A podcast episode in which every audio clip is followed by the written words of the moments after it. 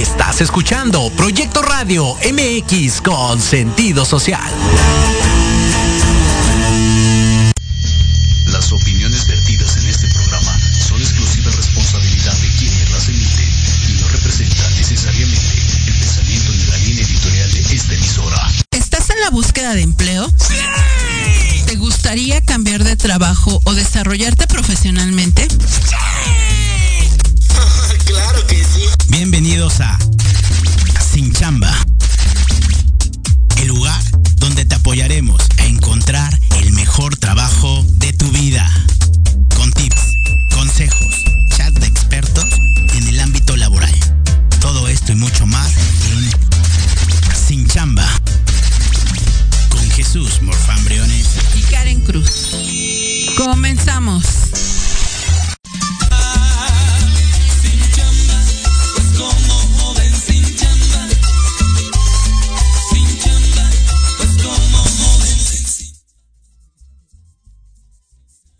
¿Qué tal? Hola, ¿qué tal? Muy buenas tardes. Hola, ¿qué tal? Muy buenas tardes. Sábado, gracias a Dios es sábado y sábado de fecha, de Día de Muertos, de celebraciones muy importantes y más aquí en México, en cada una de las ciudades. Y el día de hoy le traemos un programazo un programazo, estando muy en el outfit del tema de días de Halloween, de días de eh, venerar a nuestros muertos, días de muertos aquí en México. Y el día de hoy en este programazo traemos dos temas, como tú lo pediste, muy importantes. Y uno de ellos, uno de ellos, como lo pedías en nuestras redes sociales, en Sinchamba RH, era hablar de los currículums del terror. Sí, el día de hoy te voy a hablar de los currículums del terror las principales fallas al generar un currículum.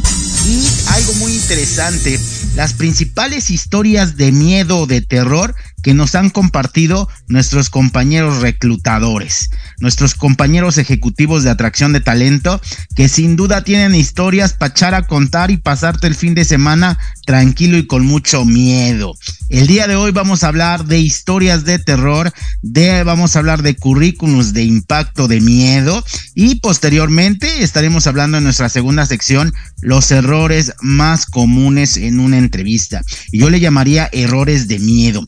Esto es Sin Chamba. Mi nombre es Jesús Morfán Briones y juntos lograremos encontrar el mejor trabajo de tu vida. Bienvenidos como cada sábado a las 12 del día. Comenzamos Sin Chamba, donde juntos encontraremos el mejor trabajo de tu vida.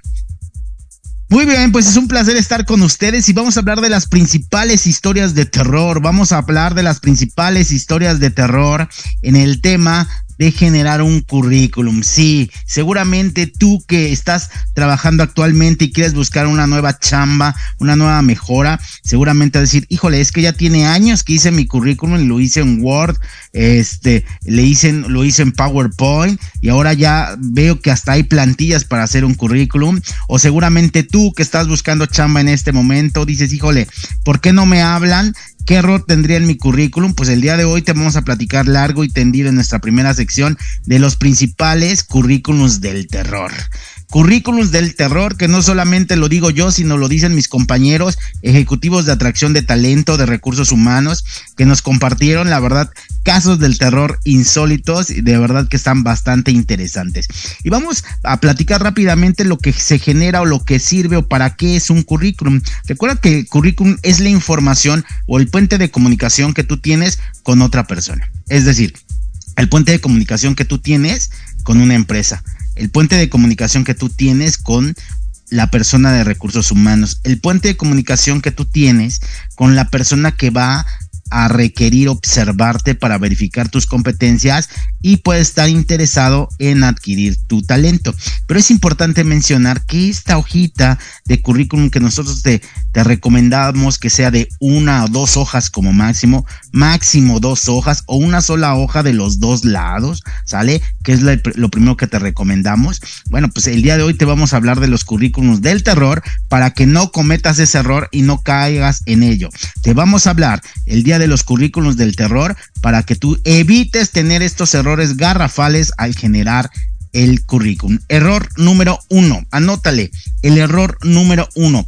Uno de los principales errores que tenemos en un currículum sin duda es la fotografía. Y qué importante es el tema de la fotografía porque déjame decirte que hay currículums donde no viene la fotografía. Entonces el primer error que se genera en un currículum es que no tenga fotografía. En los mejores casos, déjame decirte que en los mejores casos hay gente que no pone su fotografía, tampoco pone su edad. Eso es algo muy importante, no pone la fotografía y no pone su edad. Y cuando se le pregunta en una entrevista, oiga, eh, su currículum no trae fotografía, recomiendo que la ponga o me confirma su edad, por favor, nos dice, no, es que eso es personal. Ojo, eh, ojo, para un tema laboral, aquí no vamos a verificar si estás joven, si estás ya ya eres chaborruco, no, ah, no, aquí tenemos que saber por tema este de dato importante para la institución verificar el perfil de las edades. Recuerda que cuando implementamos el perfil de puesto que lo hemos pues, que lo hemos visto en diferentes programas, en el tema del perfil de puesto se pone la edad requerida o la edad recomendable. Entonces, fíjate qué importante es esto que te estoy diciendo porque pues la edad es algo bien importante. Entonces, uno de los errores básicos que se comuniquen o que se generan al tener un currículum y mandarlo es que no cuente con una fotografía y que tampoco tenga la edad la edad que tienes no pasa absolutamente nada. En el tema de la fotografía todavía es mayor, porque hay fotografías que se ponen de manera muy informal, de manera como las generas en el Face, o peor aún, me pones fotografías de 1800 Carranza. Si escuchaste bien, hay currículums donde ponen fotografías de 1800 Carranza y cuando tú comparas y lo ves en vivo o la entrevista lo ves en el Meet, dices, híjole, la entrevista era contigo, no con tu tía, ¿no? Entonces es bien importante poner una fotografía actualizada. ¿Cómo debe de ser esa fotografía actualizada? Pues es algo muy importante. Te tienes que hacer la siguiente pregunta. ¿Qué quiere, qué quieres que transmita tu fotografía? ¿Qué quieres que transmita tu fotografía? Es más, yo te recomendaría el día de hoy en las redes sociales, cerca de tu casa, seguramente hay alguien que se dedica a la fotografía, que es experto en fotografía y hace una fotografía de un perfil correcto, de un perfil que genera, este, políticamente hablando, un buen impacto con el entrevistador. Entonces yo te diría, si le quieres invertir a la fotografía, inviértele, ¿eh? si no, saca una fotografía o que te saquen una fotografía. Uno de los principales errores es que se saquen la fotografía en el currículum como una selfie. Nos mandas la selfie la ropa que tienes en la fotografía también tiene que mucho que ver contigo. Hay chicas que mandan su foto casi del OnlyFans directamente en el currículum y pues eso no habla bien del primer contacto. Recuerda que en el currículum es el primer contacto que tengo con la otra persona y el currículum, aunque tú no lo creas, el currículum lo revisa en un promedio los reclutadores en México en menos de 30 segundos. Sí, escuchaste bien. Un currículum lo revisan mis compañeros reclutadores en menos de 30 segundos y lo primero que se fijan es en la fotografía de allá va para abajo. No hay fotografía, de entrada ya lo ponen al ladito y verifican algunas otras cosas. Entonces, es bien importante la fotografía de impacto que vayas a poner. ¿Qué tiene que decir tu fotografía? Bueno, de entrada yo te recomiendo que la fotografía hable de tu credibilidad. Que ojo, una buena vestimenta siempre habla de tu credibilidad.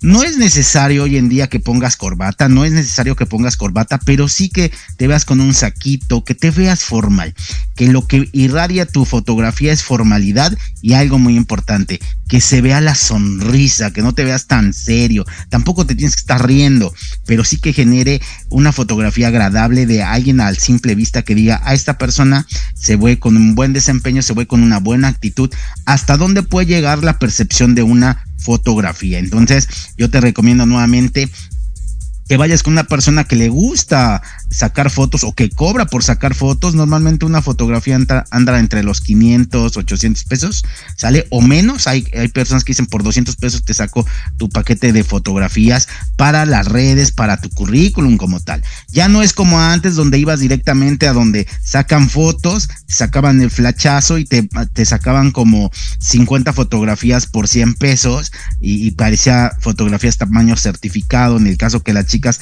el pelo recogido y blanco y negro viendo hacia arriba, ¿sale? No hay necesidad ya de hacer eso, pero sí tienes que tener en el entorno una buena fotografía para generar la primera impresión y que el reclutador siga observando el resto de tu currículum.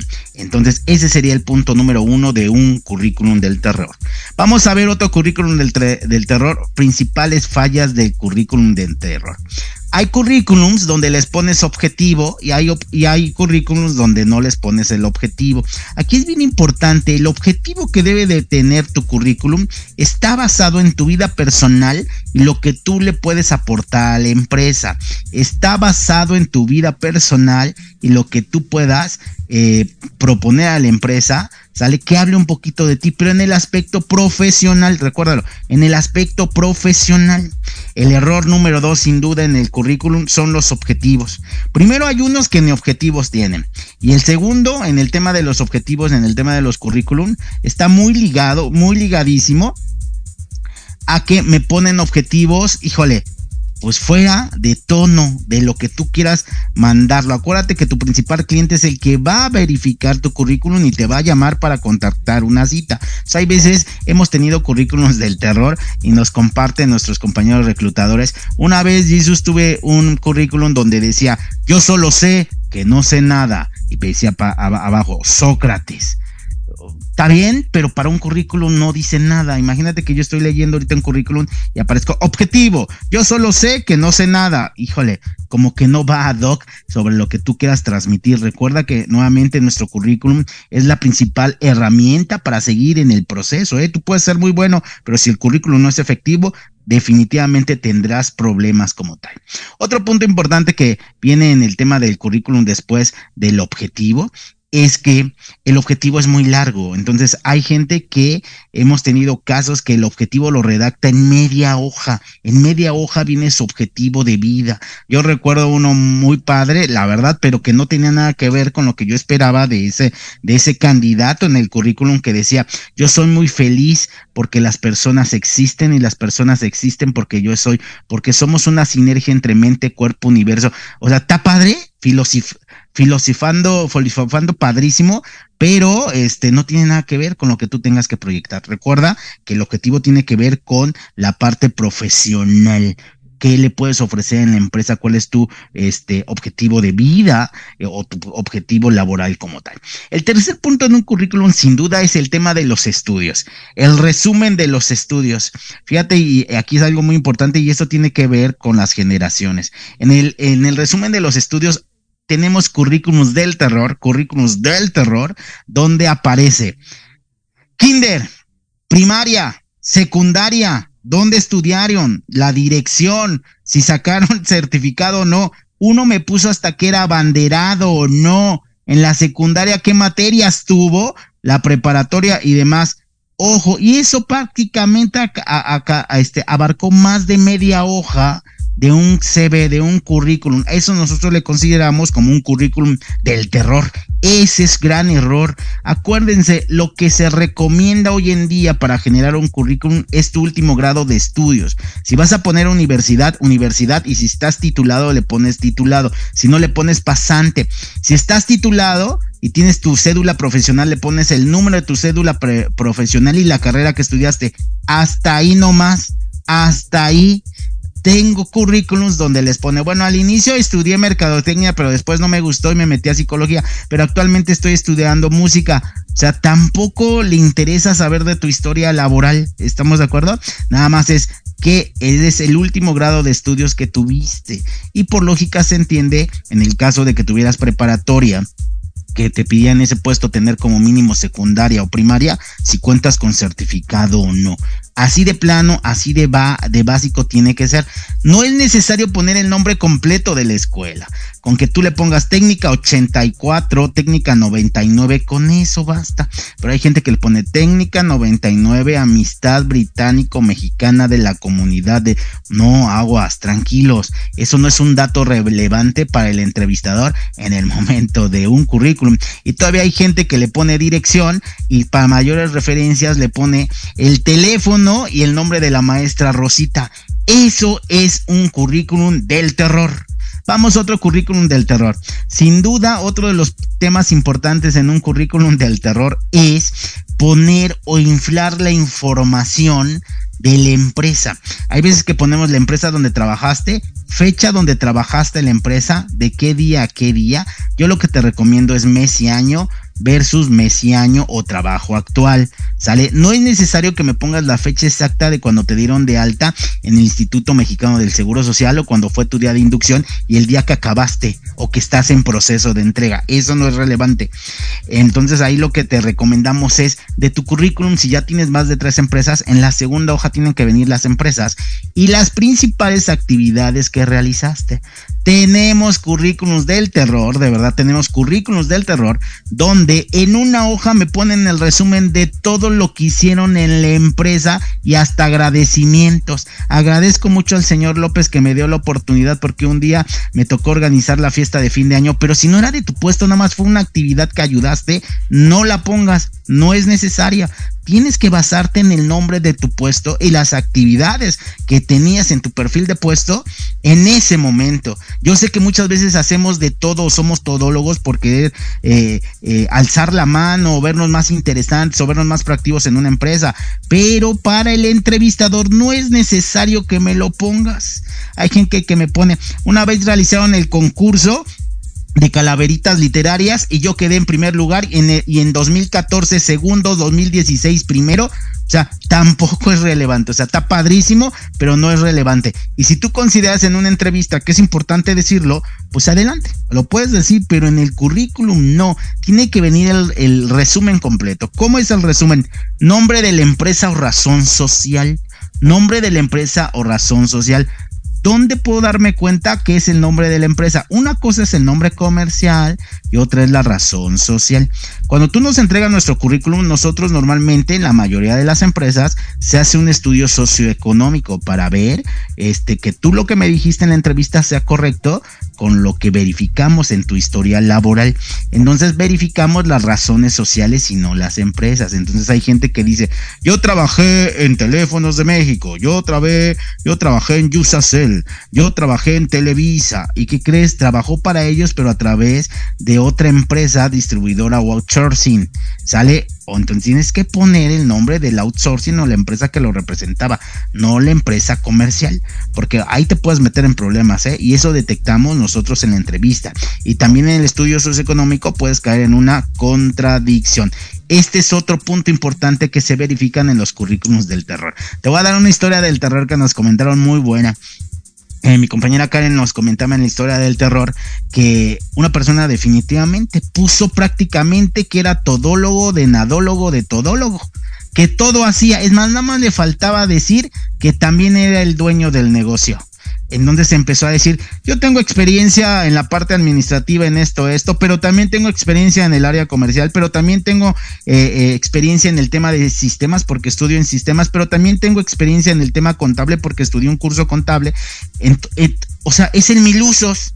No, recuerda que nosotros verificamos el nombre de tu último puesto. Otra cosa, otra historia de terror que te quiero compartir es que muchas veces en el currículum todos ponen que tienen gente a su cargo y la realidad cuando se confirma, ya sea en las referencias laborales o directamente en el puesto que está dado de alta en el Instituto Mexicano del Seguro Social, te das cuenta que no, que su categoría tal vez era analista o era especialista. Si no tenías gente a cargo de manera oficial, no la pongas. Y hay gente que dice, yo voy a poner que tengo gente a mi cargo para que pues esté peleando por un, puesto donde tengan gente a cargo. Entonces, no, no, no, no pasa nada. No lo pongas, tienes que ser bien fidedigno con lo que vas a poner ahí. Hay gente en, otro currículum del terror que les quiero compartir, nos ponía, no tenía oficialmente gente a cargo, pero normalmente era como el jefe de grupo cuando mi jefe no estaba tampoco es un tema relevante. Si tú lo quieres decir en la entrevista está bien, pero en el currículum no puede venir. Otro de los puntos importantes, vamos con el punto número 4, en los principales errores de un currículum del terror se encuentra las referencias. Ojo, hoy en día ya no se estila en el currículum poner referencias, solamente se tiene que platicar en la entrevista.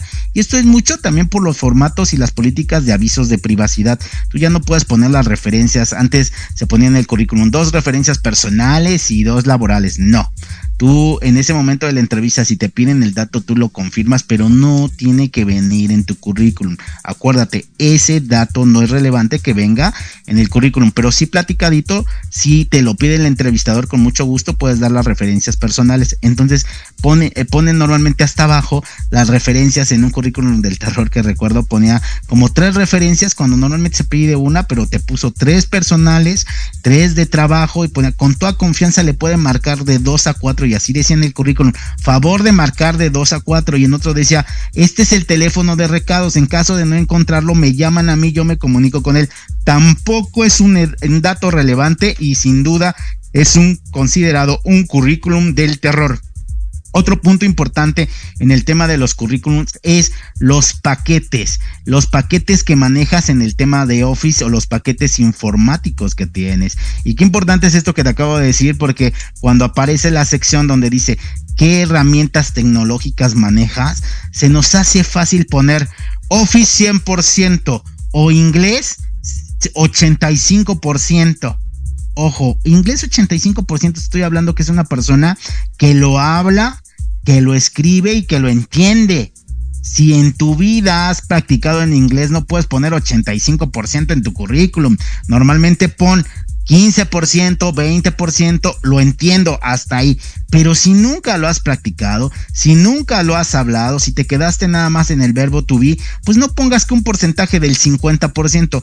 Es muy común en los errores de los currículums del terror, de esos errores garrafales que pongas inglés 80% o inglés 50% y cuando te preguntan realmente si sabes el 50% porque el puesto lo requiere, ah, este, eh, sí, sí, sí, yo lo entiendo, si no me llevo mi, mi, este, mi traductor en el teléfono y con mucho gusto yo apoyo. Tampoco. Por algo te están pidiendo en esa vacante que tengan ese requisito y porcentaje en el tema del idioma. Y otro punto importante que la verdad este, e, este es muy común en el tema de los currículums. Aparte de inflar tus funciones, ¿y a qué me refiero con el tema de inflar tus funciones? Pues bueno, muchos ponen funciones que realmente no hacían y que si tú pides referencias con tu jefe te van a decir, ¿Cómo crees? Urquidi, Urquidi tenía esa función. Si conmigo me ayudaba nada más a sacar copias. Entonces aquí yo, yo te pongo algo muy importante de este tema de historias del, del terror. En el diseño del currículum. Hay gente que, porque no cabe toda la información en una hoja como te recomendamos, o máximo dos, o de ambos lados, nos ponen una letra Arial 9. Entonces ahí ves al entrevistador casi con la lupa de, ¿y qué dice aquí? Eso el entrevistador cuando vea un currículum con una letra pequeña de difícil acceso a la vista, lo primero que agarra y dice, híjole, bueno, luego lo veo y se acabó ya nunca más lo vas a volver a ver, ya nunca más lo vas a revisar. Y recuerda que ese es un filtro importante para que tú sigas en ese, en, en este tema de las entrevistas. Los formatos deficientes que dificultan la lectura del contenido son muy importantes para no tener un currículum del terror. El punto número siete principales errores de un currículum del terror sin duda son los títulos de trabajo que están inflados. Si fuiste analista, ponle analista. Si eres supervisor, ponle supervisor. Pero ves que dices, entonces aquí puse supervisor de ventas. Ah, entonces tuviste gente a cargo y me enseñas un recibo donde menciona que fuiste supervisor. Ah, ah, no, no, es que nunca se oficializó. Se platicó, la verdad, yo era el que manejaba todo el área, mi jefe no, entonces no lo pongas, tiene que ser el puesto con el que terminaste, con el que te dieron tu carta de recomendación, con lo que te dieron tu carta como, como te dieron de alta en el Instituto Mexicano del Seguro Social. No influimos los currículums con posiciones que no manejamos o que no podemos demostrar en ese momento. Importante que no lo podemos demostrar. Tip de terror número 8 Historia de terror número 8. Céntrate en las tareas laborales, no en el impacto de las tareas. Ojo, hay veces que casi ponemos que nos tocaba barrer y limpiar al mismo tema y bajar la cortina. ¿Qué te tocaba hacer en tu puesto y los logros más importantes, como los obstáculos que tuviste en tu puesto? Es muy común que por tratar de agradar al entrevistador inflemos la información laboral y pongamos temas que no generan un impacto en el puesto. Qué importante es hacerte la pregunta, ¿qué tanto impactó en el área el, tiempo que estuve en el puesto, qué tanto no? Entonces, ahí habla tal como son las cosas. El tip número 9 de la historia del terror, el tip número 9 de la historia del terror. Los trabajos, pones el primer trabajo que tuviste, ya tienes 35 años, 40 años y pones, bueno, en, el dos, en el 1990 y tantos, trabajé en una carpintería con mi tío un año este, me fui por falta de crecimiento. La paga ya no me acuerdo, era muy poquita. A ver, ese ya es un trabajo irrelevante. Normalmente lo que te recomendamos, si es que pongas los roles antiguos, los trabajos antiguos, pero mínimo los dos últimos. Pon los dos últimos o máximo los tres últimos. Si tú quieres hablar de un cuarto, pues en la entrevista si te preguntan un poquito, pues habla del cuarto, de la experiencia que hayas tenido en un trabajo o de los primeros que tuviste. Pero en el currículum tiene que venir el último trabajo, yo te recomiendo que venga el penúltimo, hasta ahí. Lo demás es platicadito. De antiguos roles irrelevantes tampoco hables. Tienes que ir concreto con el último trabajo que tienes. Y algo muy importante, muchas veces en la entrevista nosotros nos damos cuenta cuál fue el trabajo que más generó impacto contigo, ¿no? Porque empiezas a suspirar y a añorar. Y dices, ah, esos tiempos donde yo trabajaba ahí, que era una empresa muy buena, la, lástima que quebró y quebró pues porque era tan buena que este, pues no nos dejaba hacer nada. La verdad es que no hacíamos nada y nos pagaban, entonces aguas con lo que te acabamos de decir el día de hoy. Y el tip número 10 sin duda es este que te lo tengo que súper recomendar, que es en el momento de generar un currículum, es verificar ¿Qué forma le quieres dar al currículum de acuerdo al puesto que están pidiendo? ¿Qué forma le quieres dar al currículum de acuerdo al puesto? No hables de todólogo. Si están pidiendo ventas, genera un currículum enfocado al tema de ventas. Si están pidiendo temas administrativos, genera un currículum al tema administrativos. Hay veces que por querer impresionar al entrevistador hablamos de venta administrativa y el entrevistador dice, le tengo duda si le guste la venta y sea su pasión o le guste más lo administrativo. ¿Estamos de acuerdo? Ese es el tip número 10 de los currículums del terror. Pues es el momento de ir una pausa publicitaria y al regresar te platicaremos de los errores más comunes en una entrevista. Ya vimos el currículum, ahora en una entrevista de trabajo. Este es tu programa especial sin chamba de terror, analizando los currículums de miedo. Regresamos.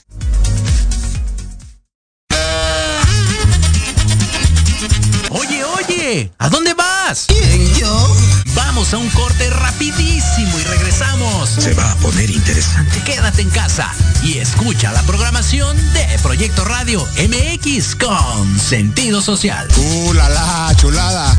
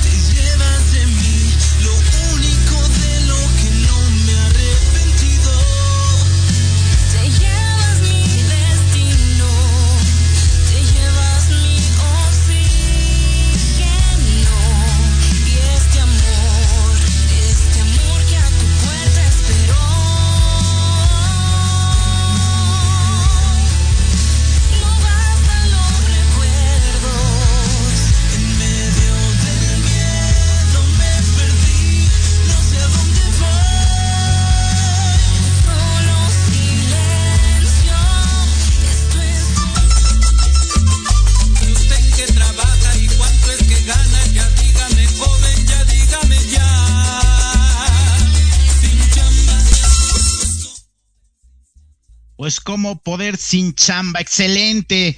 Muchas gracias por continuar con nosotros y ahora sí, ya nos quitamos la máscara. Bueno, espero que lo vean, no vayan a decir, oye, ya te pusiste otra máscara, esta se te ve mejor. Este, bueno, la verdad es que la, la, la sección pasada estuvo buenísima. Tenemos y agradecemos a cada uno de ustedes por sus mensajes. La verdad es que fue un tema muy interesante que fue currículums del terror e historias del terror en el tema de un currículum, ¿no? Entonces, de verdad tenemos un montón de, de historias y esto nos da para abrir la parte 2 de, este tema en el tema del currículum del terror. Y qué importante, porque lo hemos visto cada sábado, tú que te conectas con nosotros, tú que quieres seguir aprendiendo, tú que eres del área de recursos humanos y sigues calibrando, también para entender del otro lado los candidatos y, ser más flexibles con ellos y más puntuales en lo que queremos saber de ellos. Este, y la verdad que es un tema bien interesante, cómo tú puedes traer bien metido qué es lo que debes de hacer para una entrevista, pero antes de la entrevista se te olvida que la magia se encuentra en el currículum. Si el currículum no está bien redactado, seguramente no va a haber entrevista. Entonces, si hoy tú me dices, como nos pregunta en este momento, nos pregunta Sigifredo Mercado, nos pregunta, eh, fíjate que a mí me ha pasado muchísimo que mando el currículum, pero creo que no tiene un alto impacto, por esto puedo tener pocas entrevistas. Sí, efectivamente, Sigifredo, y yo te pediría que me lo hagas llegar a la siguiente dirección, a te estamos buscando RH, te estamos buscando RH arroba gmail.com o directamente en nuestras redes sociales nos puedes mandar tu currículum, compartirlo en Sinchamba RH o a través de mi Facebook a mí me encuentras como Jesús el Cazatalento Emprendedor o a través de mi cuenta de correo personal que es Jesús Morfán Briones. Haznoslo llegar, nosotros le damos una revisada y eso sí te prometo, en una semana te contestamos y con gusto de manera personal te digo puntualmente cuáles son las recomendaciones que te puedo hacer en el tema del currículum. También aquí nos escriba Maritza Cedeño. Eh, Jesús, tienes toda la razón, la verdad es que yo en el tema de la foto pongo la foto casi de certificado y creo que también eso puede hacer a que muchos no me llamen definitivamente la foto la mayoría de la gente somos visuales, entonces eso llama mucho a la atención, eh, más allá de que seamos hombres o mujeres, sean jóvenes o no tan jóvenes, eh, tiene que ver mucho con la parte de lo que, lo que dice tu cara, el entorno de la microgesticulación. Por aquí nos, pre, nos pregunta Lupita, Lupita Cuellar, nos menciona, Fíjate que yo en el tema del currículum me costaba mucho trabajo generar un currículum de una hoja hasta que escuché hace unos meses su programa, escuché hace unos meses su programa y la verdad es que hoy he tenido mayor éxito con la gente que se comunica conmigo. Y sí, esto es algo muy importante porque recuerda que en el currículum es el tentempié para que se genere una entrevista. Imagínate, si tú en el currículum le pones toda tu historia, pues ¿para qué hago la entrevista si ya me lo pusiste en el currículum? ¿Estamos de acuerdo? Entonces es muy importante verificar antes de una entrevista, el punto importante se encuentra el currículum que estoy realizando. Y seguramente también para terminar con este tema, te has preguntado, oye, ¿existen plantillas de cómo hacer un currículum? Sí, está padre, las plantillas te ayudan muchísimo, están hechas por gente eh, que se dedica a los recursos humanos, otros no tantos, son más plantillas en el tema de marketing, pero también muchas veces no son tan interesantes para el reclutador, o sea, pueden ser llamativas, pero la información es lo que defiende todo lo demás. O sea, la organización del currículum y la información de lo que quieras proyectar, sin duda eso te va a dar más posibilidades al momento de pasarlo al filtros para tener muchas entrevistas y elegir el mejor trabajo de tu vida. Pues es el momento de pasar a la sección número dos. Es el momento de pasar a la sección número dos y esta me encanta porque vamos a hablar de los errores más comunes, de los errores del terror en una entrevista de trabajo. Vamos a hablar de los errores más comunes o los errores de terror en una entrevista de trabajo. Y déjame platicarte con esto. ¿Cuáles son los principales errores en una entrevista de trabajo? Entre los principales errores en, una, un tema de entrevistas de trabajo se encuentra, sin duda, dicen por ahí en mi pueblo, que la imagen. La primera impresión jamás, jamás se olvida. Y cuando yo te hablo de impresión, no te hablo forzosamente de ropa. Cuando yo te hablo de impresión, anótale bien, el punto número uno de historias del terror, de los principales errores que puedas tener en una entrevista es la llegada. Punto número uno, la llegada. Fíjate qué importante es la llegada y la llegada va junto con pegado en el tema de la puntualidad. La puntualidad, híjole, como coach yo te puedo decir que la mayoría de los casos de que una persona es impuntual, híjole, no tiene que ver porque se le hizo tarde, ¿eh? sino tiene que ver en muchos de los casos con exceso de confianza o porque su compromiso en ese momento está en otro lado y no en la entrevista. Insisto, su compromiso está en otro lado y no en la entrevista, siendo la llegada el primer factor, uno de los primeros factores que toma en cuenta un reclutador o un entrevistador para seguir el proceso de contratación o de reclutamiento. La llegada o la entrevista puede marcar en cierta forma el desarrollo de la misma, ¿eh?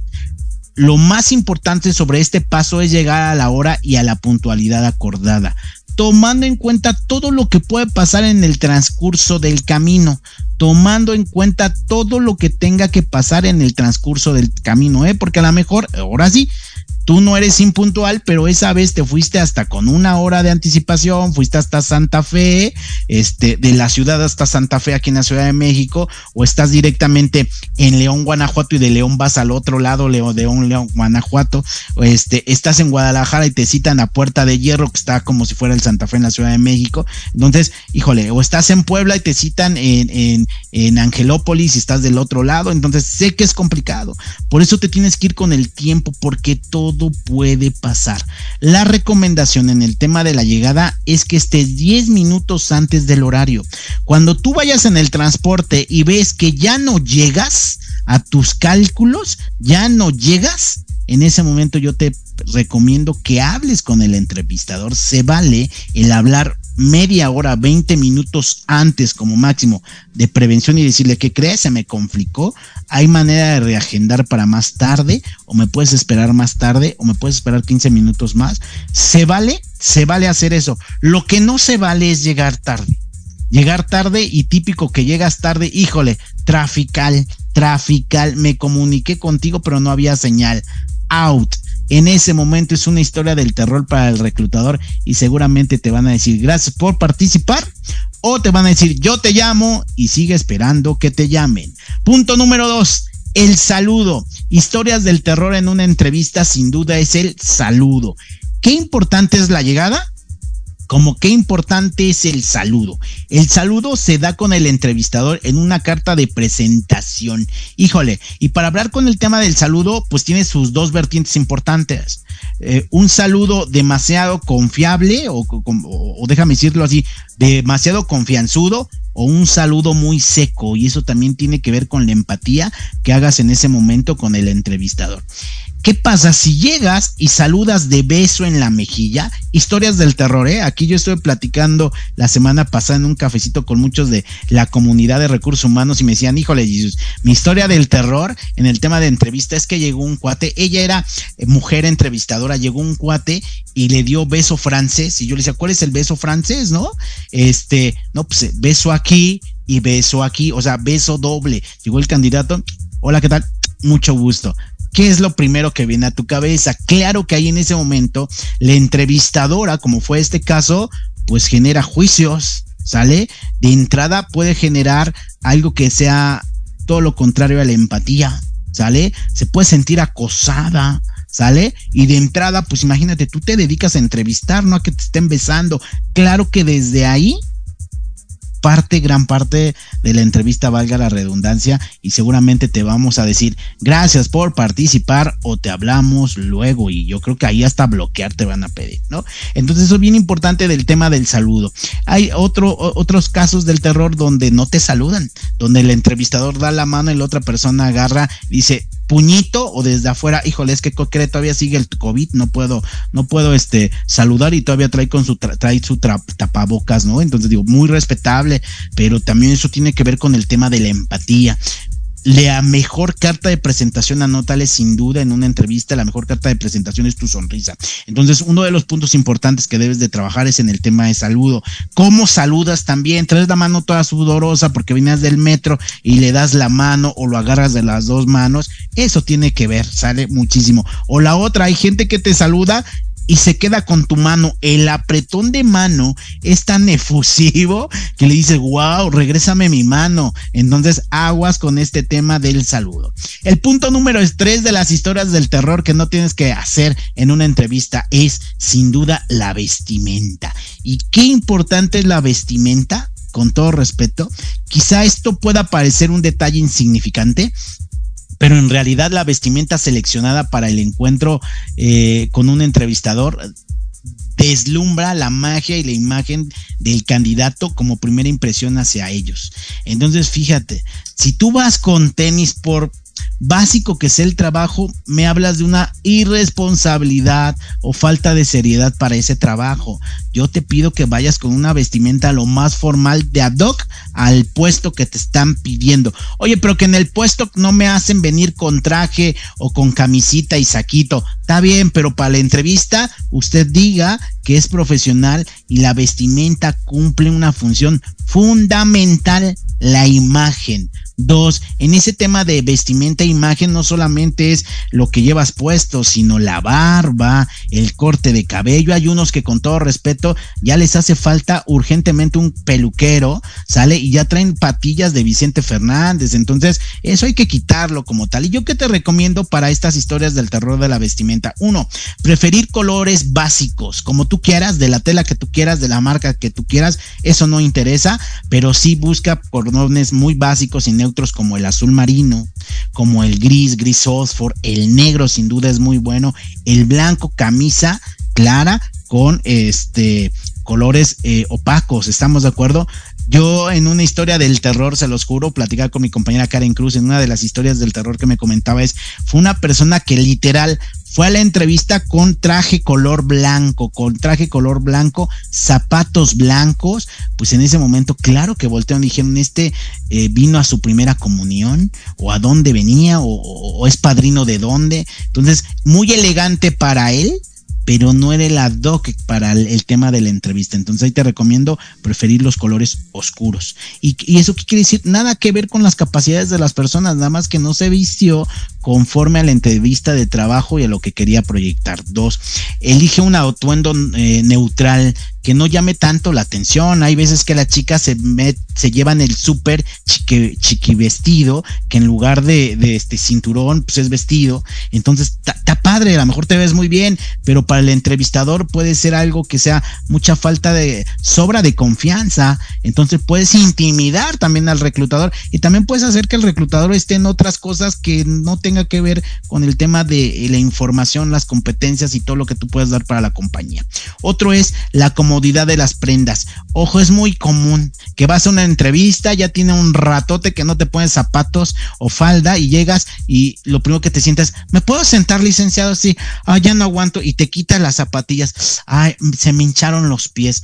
Ojo, vete tranquila, o si te vas a ir en el transporte, llévate tus chanclitas ya moldeaditas y cuando vas a entrar a la entrevista, pues ya te pones los, los taconazos. Recuerda que no se fija tanto el reclutador en qué, qué tamaño de tacón traes en los pies. Pero bueno, pues es importante de acuerdo al outfit que hayas elegido. Otro, otro punto importante es evitar escotes profundos, pruebas demasiado, eh, eh, prendas demasiado cortas y excesos de maquillaje o accesorios. O sea, vamos a una entrevista de trabajo, no a ligar a un antro. Eso es un tema muy importante. Y en el caso de los caballeros, pues ojo, si vas a llevar tu saco y esto, pues no hay necesidad de abrirse las, la, la camisa hasta acá como palazuelos, entonces tampoco eres el diamante negro en la parte laboral, entonces evítalo como tal, porque la imagen que tenemos que proporcionar es neutra. Y el punto número cuatro es sin duda el lenguaje corporal. Qué importante es el lenguaje corporal y aquí yo le anexaría el vocabulario el vocabulario y lenguaje corporal. Estos son elementos importantísimos que sin duda ve un reclutador al momento de tener una entrevista contigo. El lenguaje corporal. El lenguaje corporal debe ser de que te interesa la plática. Normalmente haces la espalda hacia adelante y estás claro que sí, licenciado, o de una manera más cómoda y neutral, estás bien sentado. Hay gente que se sienta así porque está cansada y le dio hueva. Entonces también es una entrevista, es una entrevista y de ahí no solamente verificamos tu currículum, sino vemos en un entorno de 360 grados las actitudes y aptitudes que tú puedas tener en el entorno como tal. O que estés platicando y no mires a los ojos al reclutador. Aquí te voy a dar un tip.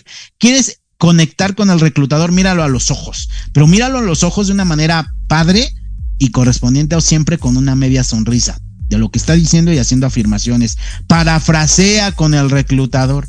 Parafrasear es repetir las mismas palabras que él te dice de acuerdo a la información que puedas dar, ¿sale? Y algo muy importante, aparte de verlo a los ojos, es importante que te concentres y tu atención esté con él cuando estén platicando, porque empiezan unos a ver la oficina y el reclutador está hablando para acá y empiezas, oye, esos cuadros se ven que son campeones, ¿verdad? Y también aquí hay gimnasio, aguas, la atención es muy importante y eso tiene que ver sin duda con el respeto. Y por último, para finalizar nuestra sección del día de hoy, sin duda el vocabulario. Ojo, yo sé que muchos vienen desde abajo, venimos desde abajo, yo sé que todos tenemos un lenguaje amplio y colorido, unos más, otros menos, yo sé que muchos somos diversos en el tema del lenguaje, pero sin duda el vocabulario y lenguaje que utilices en una entrevista de trabajo es fundamental para seguir el proceso de atracción de talento, de reclutamiento, de contratación. El vocabulario. Llega un momento donde tienes la entrevista con el reclutador o con el jefe inmediato y a lo mejor es bastante joven y ya empiezas a parafrasear con él. No, entiendo, claro que sí, güey. La neta, la neta, ese trabajo estaba de la... No, no, por mucha confianza que te dé el entrevistador, tú tienes que cuidar tu vocabulario y lo que dices. Hay veces, chicos, que es mejor, que es mejor quedarse calladito, calladito me veo más bonito y únicamente respondo lo que me dice el reclutador. Y por último, normalmente el reclutador te dice algo más que desees agregar y ya ahí tú lo que quieras resaltar en tu carrera profesional. Pero calladito me veo más bonito. O es muy típico que te dicen, platícame un poquito en este momento, ¿cuál es tu máxima cualidad? Y te están diciendo tu máxima cualidad y sacas 10. 10 cualidades. Y mi mamá decía que la verdad era muy buen muchacho y tendía mi cama. Nada que ver con lo que te están pidiendo en el trabajo. Otra pregunta típica que te hacemos es, si en este momento estuviera tu mamá aquí enfrente o estuviera tu esposa y yo le dijera, dígame un defecto que tenga su hijo, ¿qué me diría? Entonces ya empiezas, no, yo ninguno, la verdad no es por nada, pero ningún defecto te, tengo, soy de roble aguas. Eso también tiene que ver con tu capacidad de resolución de las cosas. Recuerdo que no puede estar ni muy, muy, ni tan, tan. Estos fueron los puntos más importantes o lo que nosotros conocemos como historias de terror que debes de evitar ante una entrevista de trabajo. Y finalizamos el día de hoy rápidamente con nuestras vacantes de la semana. Rápidamente te voy a platicar dónde tenemos vacantes el día de hoy, el cual te pido mucho apoyo y ponga lápiz papel, denle un cordazo al de al lado. Si no estás buscando chamba el día de hoy, no te preocupes, pero vamos a buscar en conjunto el mejor trabajo de tu vida. Actualmente estamos pidiendo un desarrollador, desarrollador de venta con experiencia en apertura de mercados, desarrollador de venta con experiencia en apertura de mercados en el sector asegurador. Requisitos. Personas de 25 a 50 años con experiencia mínima de un año como desarrollador para importante socio comercial de una compañía de gran prestigio del sector asegurador. Sueldo, sueldo base de 12 mil pesos más atractivo esquema de comisiones normalmente se están llevando entre 25 y 30 mil pesos de manera mensual. Sin duda, muy buen sueldo. Comunícate con nosotros a través de Sinchamba, ya sea a través de nuestras redes sociales o a través de nuestro correo electrónico. Siguiente vacante de la semana que tenemos: operador de call center, operador de call center turno nocturno, turno nocturno de 10 de la noche a 6 de la mañana. Turno nocturno de 10 de la noche a 6 de la mañana en una campaña de servicio al cliente. Ofrecemos sueldo base de 7 mil pesos más bono de puntualidad y de asistencia. Importante empresa del giro de call center solicita ejecutivo de servicio al cliente para el horario nocturno turno.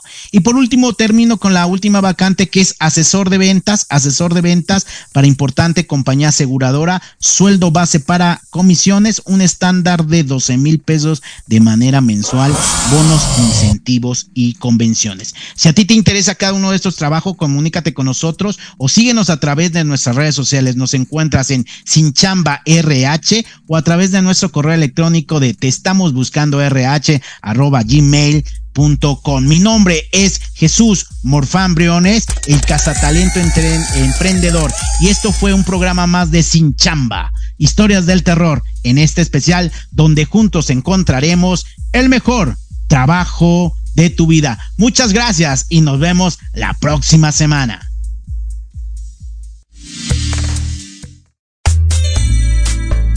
Gracias por acompañarnos en una emisión más de sin chamba. Los esperamos el próximo sábado a las 12 del día. Síguenos en nuestras redes sociales, arroba RHHuman y arroba FPI Consultores.